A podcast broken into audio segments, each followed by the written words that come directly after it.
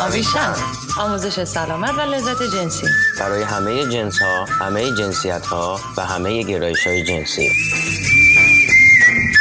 سلام دوستان عزیز. من آویشن آموزشگر حرفه‌ای سلامت و لذت جنسی هستم و این برنامه 28 ماست. در این برنامه من به بهبود اختلال نعوز می‌پردازم.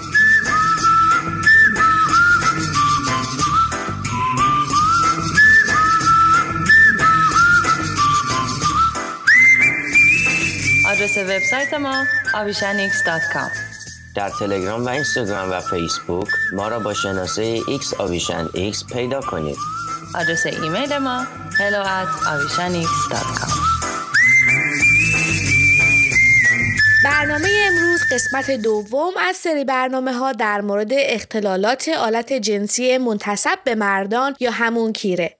ولی اول بیایم ببینیم اختلال نعوز یعنی چی؟ اختلال نعوز به حالتی گفته میشه که در اون فرد برخلاف میلش به طور موقت و یا دائم توانایی راست نگه داشتن کیرش رو نداره. از نظر پزشکی اختلال نعوز فقط شامل افرادی میشه که در بیشتر از نیمی از مواقع این مشکل رو تجربه می‌کنن. و خوبه که بدونین از دست دادن موقت توانایی نعوز در طول رابطه جنسی در اغلب موارد امری طبیعیه و لزوما نیازی به نگرانی و درمان نداره. اینجا می‌خوام یه بار دیگه تاکید کنم که قبل از هر چیزی خوبه در مورد هر مشکلی با شریکتون یه گفتگوی صادقانه داشته باشین و توقعات و انتظاراتتون از رابطه جنسی رو بیان کنین و یادتونم باشه که عمل کرده کیر در هر حالتی نباید مانعی برای لذت بردن از سکس و برقراری یه رابطه جنسی خوب باشه. متاسفانه در خیلی موارد شریک های جنسی افراد می‌تونن برداشت های سریع بر مبنای عملکرد کیر بکنن و خود این مسئله می‌تونه تنش و استراب رو در رابطه افزایش بده و مشکل نعوز رو شدیدتر کنه.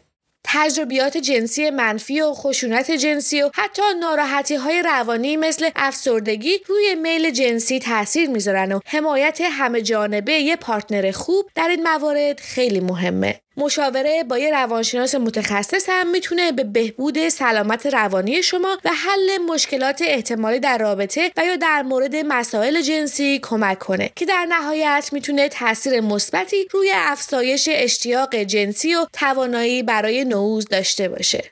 معمولا افرادی که دارای کیر هستن ممکنه نعوز رو هر وقت که کیر به طور مستقیم تحریک نمیشه از دست بدن و این لزوما به معنی عدم اشتیاق یا تمایل جنسی اونا نیست. و همینطور راست شدن کیر به خودی خود به معنی آمادگی جنسی و میل برای برقراری رابطه جنسی هم نیست. پس بهتره که به جای حد زدن اشتیاق جنسی شریکتون بر مبنای نعوز خیلی مستقیم و راحت از شریکتون در مورد علاقه و اشتیاقش بپرسید.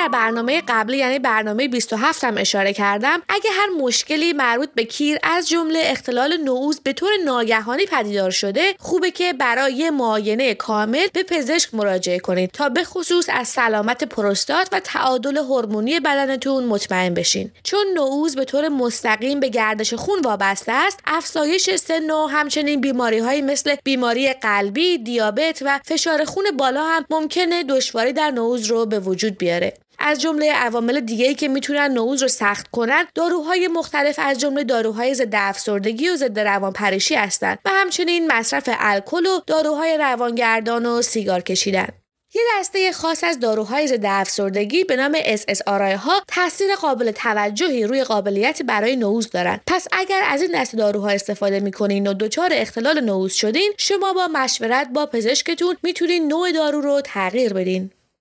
خیلیاتون هم در مورد درمان دارویی اختلال نعوز پرسیده بودین. با اینکه مصرف قرص های مثل سیلدنافیل یا تادالافیل روش های میانبر برای حل اختلال نعوز هستند جالبه که بدونین نیمی از افراد مصرف این داروها رو به دلایل مختلف از جمله عوارض جانبی ترک می‌کنن همچنین این قرص ها در تعداد قابل توجهی از افراد بی تاثیر هستند. پس خوبه که راهکارهای غیر دارویی رو هم در نظر بگیرید. یه نکته مهم اینه که اگه اختلال نوز فقط هنگام پوشیدن کاندوم براتون به وجود میاد خوبه که اندازه و نوع کاندوم رو عوض کنین تا کاندوم مناسب خودتون رو پیدا کنین. اگه کاندوم خیلی کوچیک باشه هم احتمال پارگی رو افزایش میده و هم فشار زیاده از حد روی کیر می‌تونه جریان خون در کیر رو کم کنه و راست نگه داشتن کیر رو مشکل و اگه کاندوم بزرگ باشه نه تنها کاندوم ممکنه از جاش در بیاد بلکه با کاهش حس لذت جنسی باز هم نوز رو دشوار می‌کنه. همینطور کاندوم ها با زخامت های گوناگونی ساخته میشن و شما شاید برای افزایش لذت نیاز به یک کاندوم نازکتر داشته باشین. شما همچنین می‌تونین با استفاده از چند قطره مایع روان کننده غیر روغنی داخل کاندوم به افزایش تحریک جنسی در کیر کمک کنید. یادتون نره که روان کننده های روغنی در تماس با کاندوم مقاومت اون رو کم می‌کنن که موجب پارگی کاندوم میشه. افزایش تحریک و برانگیختگی جنسی هم می‌تونه به شما کمک کنه. گاهی اوقات تحت تاثیر فشار زندگی و استرس شما ممکنه نیاز به زمان بیشتری برای ریلکس شدن و آمادگی برای برقراری رابطه جنسی داشته باشید. پس خوب زمان بیشتری رو صرف نوازش و ماساژ دادن و تحریک نقاط مختلف بدن خودتون و شریکتون کنید. اگه می‌دونین که یه عمل جنسی خاص یا یه فانتزی جنسی شما رو هیجان زده می‌کنه، خوبه که در موردش با شریکتون صحبت کنین تا ببینین آیا اون علاقه به انجام این کار داره یا نه. لطفا به برنامه دهم آویشن در مورد شبیه سازی فانتزی های جنسی هم گوش کنین. راستی شما همه برنامه های ما رو روی وبسایت می‌تونین پیدا کنین.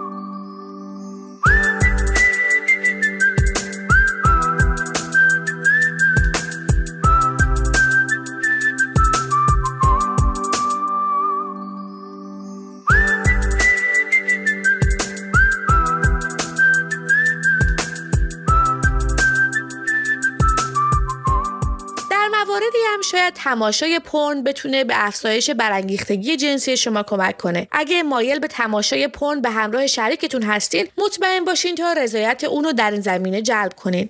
اینجا خوبه که اشاره کنم که برای بعضی افراد تماشای بیش از اندازه پرن می‌تونه روی میل جنسی فرد برای برقراری رابطه جنسی تاثیر منفی بذاره و در این صورت خوبه برای مدتی مصرف پرن رو کم یا متوقف کنین. انواع گوناگون پرن تاثیرات متفاوتی روی افراد مختلف دارن. پس خودتون بسنجین که بهترین کار برای شما و بالا بردن کیفیت روابط جنسیتون چیه. باز هم یادآوری می‌کنم که بازیگرهای پرن بازیگر هستن و شما نباید از خودتون و بدنتون یا از شریکتون و بدنش انتظار عکس عملهایی رو داشته باشین که توی پرن می‌بینین. به عنوان مثال این تصور که فرد دارای کیر باید بتونه برای مدت خیلی زیادی کیرش رو صفر نگه داره نادرسته. من در برنامه های آینده بیشتر در مورد پرن و تاثیرات احتمالی اون صحبت می‌کنم. ولی خوبه که بدونین اکثر بازیگران پرن یا از قرص های مخصوص نوز استفاده می‌کنن.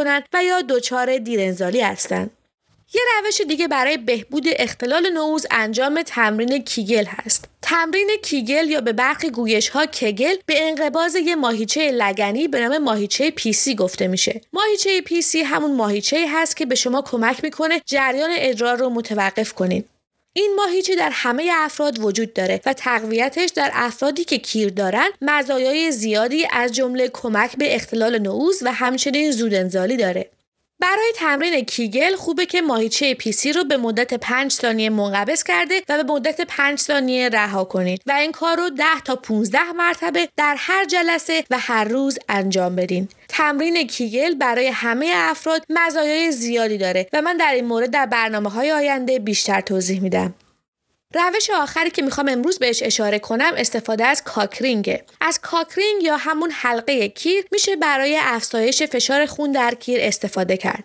برای استفاده از cock ring داخل حلقه رو به کمی مایع روان کننده آغشته کنین و قبل از نعوظ حلقه رو دور پایه کیر قرار بدین. روش های دیگه ای برای پوشیدن cock ring هم وجود داره که من در برنامه های آینده بیشتر در موردشون توضیح میدم. حواستون باشه که اگه هنگام استفاده از cock ring احساس درد یا ناراحتی داشتین حتما اون رو در بیارین و از یک cock ring بزرگتر استفاده کنین. همچنین مهمه که بیشتر از حدود 15 تا 30 دقیقه از cock ring استفاده نشه تا بافت کیر آسیب نبینه. امروزه روش های زیادی برای تقویت نوروز موجوده که ممکنه در ایران هم در دسترس باشن. خوبه که قبل از امتحان کردن هر روشی اطلاعات خودتون رو در مورد عوارض جانبی و خطرات هر روش بالا ببرید تا به خودتون یا شریکتون آسیبی نرسه. امیدوارم که با رعایت این موارد رابطه های جنسی شیرین و لذت بخشی رو داشته باشین. تا برنامه آینده روز و شبتون هر جا که هستین پرشتیاق و دلاتون پرزوق.